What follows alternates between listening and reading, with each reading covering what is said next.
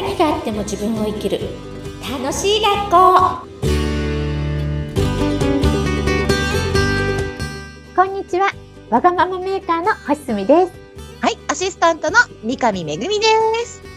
すみちゃんめぐちゃんでお送りしますはい、お送りします。はい。さあ、のテーマはですね、はい。ズバリ、え、なんでっていう私はテーマだなって思ったんですけど、うんうん夢はなくてもいいというテーマで今日はお届けしていきたいと思うんですけど、すみちゃんいいですか？はい。あのー私の中でも小さい頃、あの、あなたの夢は何ですか？っていうふうに、あの、聞かれて、あ、うんこんな感じですっていうふうに育ってきたんですけど、うんうん今回のテーマ、夢はなくてもいいってどういうことですかごめんなさい。もうねこれすごく言いたくて夢や目標を持った方がいいってみんな言い過ぎててうんうん。気持ち悪い。だって別に夢なんかなくたって全然構わないのに、なんで夢や目標は持つべきだみたいな風潮があるんだろうと思って、うん。で誰もこういうこと言ってないので声を大にして私は言ってこうかな。いや、ちょっとこの時間今日貴重ですね。メモりながら私聞きたいと思います。教えてください。はい。あの、私自身が別に夢なんかないんですよ。で、使命は感じていて、やっぱり子供の頃から自分らしく生きられなかったのが今自分らしく生きてるから、せっかく自分に生まれて自分として死んでいくんだから、一人一人、もう正解、不正解なんかなく自分を生きてほしいって使命はある。はいでも、それを、使命を感じて生きてるこのプロセスが夢の中にいるから、将来うんと遠くにあるわけじゃないんですよ。ここを目指、今できてないけど、将来ここを目指そうっていう夢はないんですよ、私。なるほもう今ど。もう今がもう夢とともにもう全部あ、こそうそうう、そうそうそう。一体化してるんですね。そう、一体化してるんですよ。で、夢は何ですかって言うと、使命は私は感じてるけど、別に、じゃあ、何？オリンピックで1位取るとか、大い。きいビルを買うとか、なんかそういう夢っていうのはないんですよね。ああ、なるほど。もう日々なんか幸せそうですもんね。そうなんです、そうなんです。タイプがあって、夢や目標があった方がそこに向かって頑張れる人と直感型人間とタイプがあって、はい。多分私は全て直感で動いて、ありえない奇跡を起こし続けてきたんですね。これ、うん夢とか目標とか決めちゃったら、ちっちゃくまとまっちゃって奇跡を起こせてないって自分の人生振り返ると思うんですよ。で、多分私がレアなんじゃなくて直感人間っていると思うんです。タイプがあると思うんですよね。いろんなタイプがあるのになんか学校とかでうん夢や目標を持てって言い過ぎてて、私のようなタイプはキュッキュしちゃうんですよ。いや、すごいよくわかります。私も。前習いっていうのがなんで同じ前習いをしないといけないのかっていうタイプの人間で少し斜めに行きたいタイプだったんですよ。なので、うん実は私はだからアクターズスクールに行ってて。幼少期に。なので、ちょっとやっぱりみんなとはか同じ型にはみ、はまりたくない人間の一人であったかもしれないです。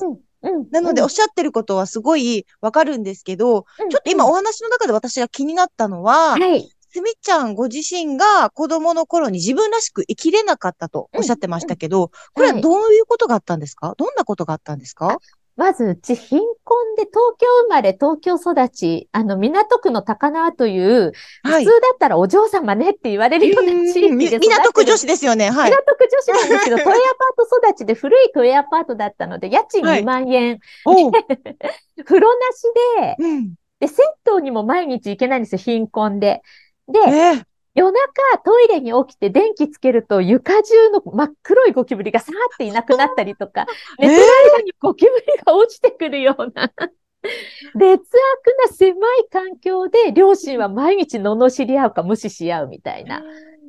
もう殺伐として、お金もないし、関係も殺伐としてるし、で、お金のはね、そんなね、お腹すくぐらいなんですけど、うん関係が悪いってのは一番辛いですね。そうです。子供でもね、ちょっとやっぱり身近ですごい感じてることは多いですもんね。そうなんです。それが激しくて、うわーって発狂して家飛び出すみたいなことが毎日繰り返されていて、で、その中で、なんか私がちょっとなんか言うと、普通はそんなこと言わないとか、うーん。これダメだとか、なんかとにかく全否定されて、なんか言うと、そんなこと考えるのはおかしいとか、うん。お前は感受性が強すぎるんだって言われて、今は、え、感受性強いってめっちゃ長所やんって思うんだけど、子供の頃は、あ、感じることはいけないことだと思って封印したりとか、るほど。これ、いつまで続いてたんですか？こういう、自分のこと気づ18で自自活したので、自活するまで続いてました。じゃあもう高校生ぐらいまでは、もう自分をこう押し殺して、ずーっと生きて、青春時代も。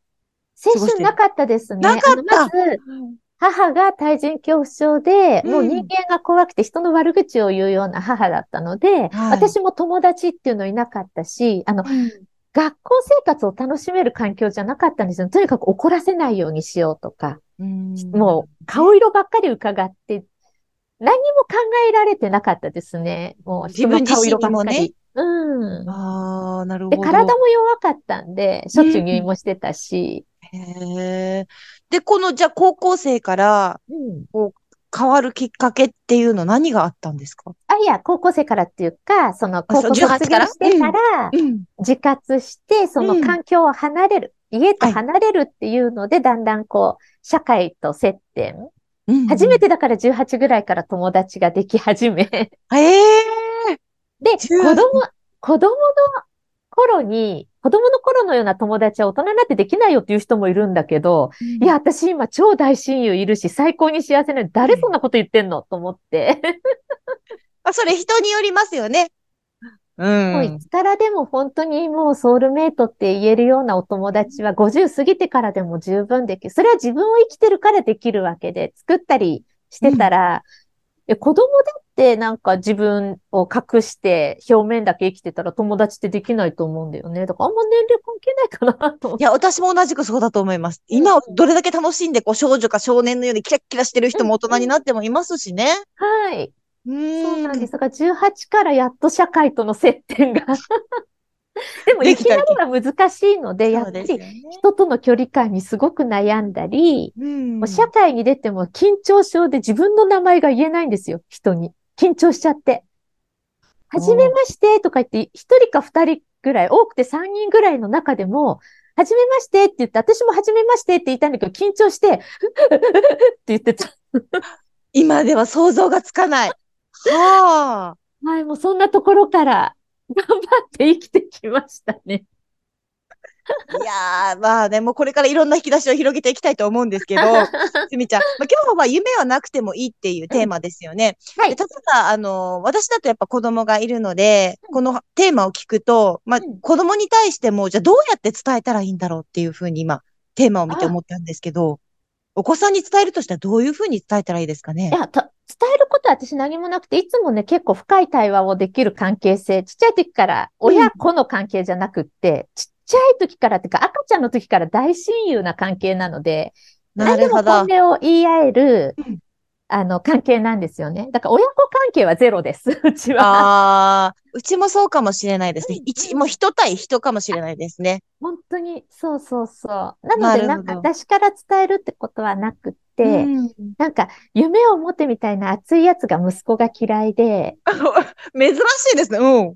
うん、嫌いな子多いと思いますよ。ええうんなんか体育会系とかも情熱的。特に今の若い子はちょっと、昭和の人はね、好きな人多いかも。割合変わってきてて、今はそんなにこう、ちょっと、あの、客観的な子が増えてるので。うん。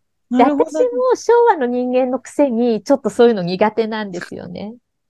熱い、熱い人は。熱い、熱い。本当なんか熱くて、なんていうの押し付けがなければ応援したくなるんだけど、なんか夢を持てみたいなちょっと押し付けが入ってるともう嫌なんですよ、私たちな親子。YouTube とかでそういうの見ると、あ、嫌だね、みたいな。じゃあもう本当に意思疎通、もうお互いのこう気持ちも寄り添ってぶつかってっていう、かん、いい関係性なんですね。